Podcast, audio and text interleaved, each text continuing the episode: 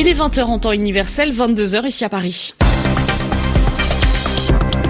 Marie Casadebé. Bonjour et bienvenue dans votre journal en français facile présenté avec Zéphirin Quadio. Bonjour Zéphirin. Bonsoir Marie, bonsoir à tous. À la une, la visite de Donald Trump à Paris. Le président américain va participer aux cérémonies du 14 juillet, la fête nationale française.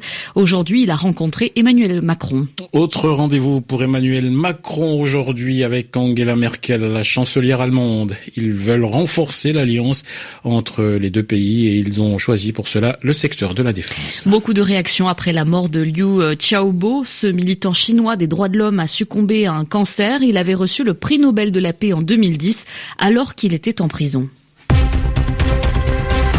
Le journal en français facile. Les couples Trump et Macron sont en train de dîner dans un restaurant situé au deuxième étage de la Tour Eiffel à Paris.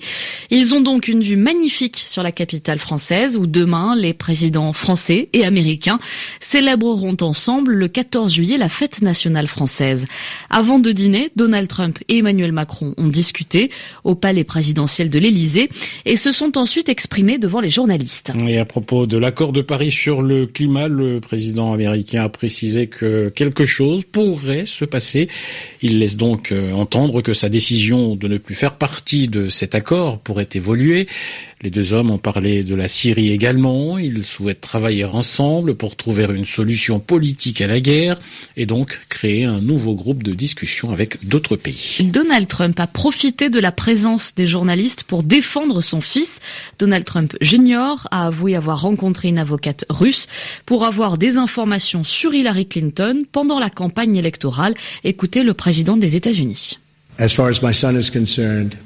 En ce qui concerne mon fils, c'est un jeune homme merveilleux. Il a accepté une rencontre avec une avocate russe, pas un avocat du gouvernement, mais une avocate. C'était un rendez-vous très bref. Je pense honnêtement que la plupart des gens auraient accepté ce rendez-vous parce qu'il s'agissait d'avoir des informations sur l'opposition et sur l'adversaire. Moi, ça fait tout juste deux ans que je fais de la politique. Mais j'ai entendu beaucoup de gens qui m'ont dit, regarde, on a une super info sur tel ou tel sujet, sur telle ou telle personne, y compris sur Hillary Clinton. Voilà, c'est tout à fait normal dans la vie politique. Vous savez, la politique, ce n'est pas toujours une ambiance bon enfant. Mais c'est comme ça. On vous propose des informations et vous y allez. Dans le cas de Donald Jr., il a écouté l'avocate. Je crois qu'il était question d'adoption, un sujet qui ne faisait pas partie de la campagne électorale. En tout cas, il ne s'est rien passé. La rencontre n'a donné aucun résultat. C'était le président américain tout à l'heure à Paris. Et puis Marie, juste avant d'accueillir Donald Trump, Emmanuel Macron a reçu Angela Merkel, la chancelière allemande. Ils ont participé au 19e Conseil des ministres franco-allemands. L'objectif pour les deux dirigeants, c'est de renforcer le couple franco-allemand. Et pour, et pour cela, ils ont fait deux annonces principales. Berlin va participer à l'Alliance pour le Sahel, un projet français pour le développement de cette région du nord-ouest de l'Afrique. L'autre annonce, Dominique Bayard, concerne la création d'un avion de combat franco-allemand. Cet avion de combat destiné à remplacer les Rafales français ainsi que les Tornado et les Eurofighter allemands pourrait commencer à voler en 2035. Cette échéance paraît lointaine, mais d'ici là, la mise au point de cet appareil va mobiliser des milliards et des milliards d'euros dans un secteur de pointe. C'est donc un méga projet industriel qui va drainer des emplois, de la recherche et développement pour plusieurs décennies. Ce puissant moteur économique est aussi une nécessité pour les dépenses militaires des deux pays. La France et l'Allemagne veulent aussi renforcer leur coopération dans la microélectronique et la nanoélectronique. Euh, cela devrait drainer des investissements de l'ordre de 8 milliards d'euros. Enfin, pour muscler la zone euro, la chancelière a fini par dire oui au budget européen et oui au ministre des Finances de la zone euro, des propositions chères au président Macron. Mais attention, a précisé Angela Merkel, rien ne se fera sans l'aval du Bundestag, c'est-à-dire après les élections du 24 septembre prochain. Un nouvel attentat terroriste dans l'extrême nord du Cameroun hier soir. À Ouaza, une ville entre Maroua et Kousséri, une jeune fille a fait exploser sa bombe dans une salle de jeux vidéo où il y avait beaucoup de monde. Au moins 14 personnes ont été tuées. Il y a aussi de nombreux blessés. Une autre jeune fille a été tuée avant qu'elle n'active sa charge explosive. L'attaque n'a pas été revendiquée, c'est-à-dire qu'aucun groupe n'a reconnu être l'auteur, mais tout porte à croire qu'il s'agit de Boko Haram. Rex Tillerson, le secrétaire d'État américain, a terminé, lui, une visite dans la région du Golfe au Moyen-Orient sans trouver de solution à la crise. Le Qatar refuse toujours de faire ce que lui demande l'Arabie saoudite, le Koweït, le Bahreïn et l'Égypte, comme de fermer par exemple sa chaîne de télévision Al Jazeera. Et les quatre pays estiment que le contrat de lutte contre le financement du terrorisme signé par Doha et Washington ne va pas assez loin. Les quatre pays ont coupé leurs relations avec le Qatar qu'ils accusent entre autres de soutenir des groupes radicaux. Louis euh, Xiaobo est mort aujourd'hui à l'âge de 61 ans. Le militant des droits de l'homme chinois souffrait d'un cancer. Oui, depuis huit ans, il était en prison pour son action militante, pour son opposition aux autorités chinoises. Le mois dernier, Pékin avait finalement accepté qu'il rejoigne un hôpital, mais la maladie était déjà très grave. Liu Xiaobo, euh, Xiaobo est connu dans le monde entier, surtout grâce à son prix Nobel de la paix en 2010, une récompense pour son action en faveur de la paix. Les réactions à sa mort sont donc nombreuses. Benjamin Delille. La première réaction vient du comité Nobel, selon lequel le gouvernement chinois porte une lourde responsabilité dans le décès prématuré de Liu Xiaobo.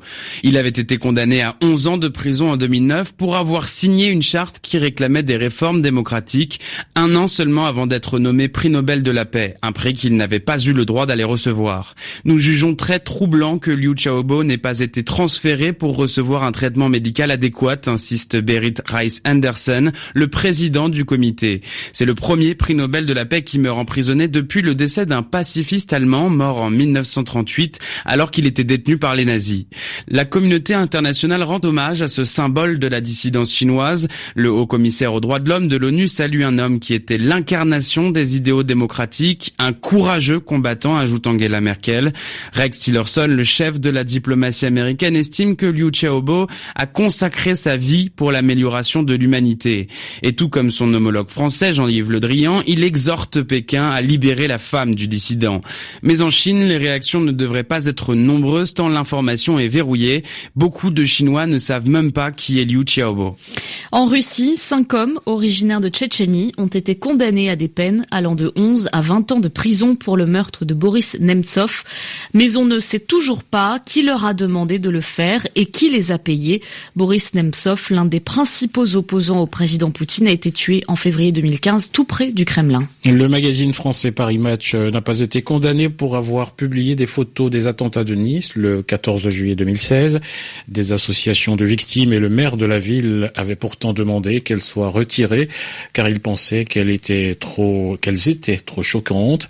Elles viennent des caméras de vidéosurveillance qui ont filmé le camion en train de tuer des passants. La justice interdit en revanche que deux photos soient à nouveau publiées. L'ancien président brésilien Lula veut se présenter à l'élection présidentielle de 2018 et ce malgré sa condamnation hier à 9 ans et demi de prison pour corruption et blanchiment d'argent. Devant des journalistes, Luis Ignacio Lula da Silva, qui rejette la décision du tribunal, dénonce ceux qui sont en train de détruire la démocratie dans son pays. Je sens content de m'écarter du jeu politique. Mais si quelqu'un pense y parvenir avec cette condamnation, sachez que je reste dans ce jeu. J'ai envie de dire à mon parti, et c'est la première fois que je le fais, que je revendique le droit de présenter ma candidature à la présidence de la République en 2018. C'était Lula, l'ancien président brésilien. L'Assemblée nationale française autorise le gouvernement à légiférer par ordonnance sur la réforme du travail. Cela signifie que ce sont les membres du gouvernement et non les députés qui décideront de l'application de ce texte. Le président Macron veut que cette réforme soit rapidement appliquée. L'objectif est entre autres que les entreprises puissent prendre et licencier plus facilement des salariés. Au tournoi de tennis de Wimbledon, Venus Williams s'est qualifiée pour la finale. Ce sera la neuvième finale de sa carrière à Londres. L'américaine a battu la britannique Johanna Conta. Elle jouera contre l'espagnole Garbinier Muguruza, qui elle a éliminé la slovaque Magdalena Rybarikova. Merci Zéphirin Quadio. Merci Marie. Ce journal est à réécouter ou à lire sur savoir avec un s.rfi.fr. Tout de suite, je vous laisse avec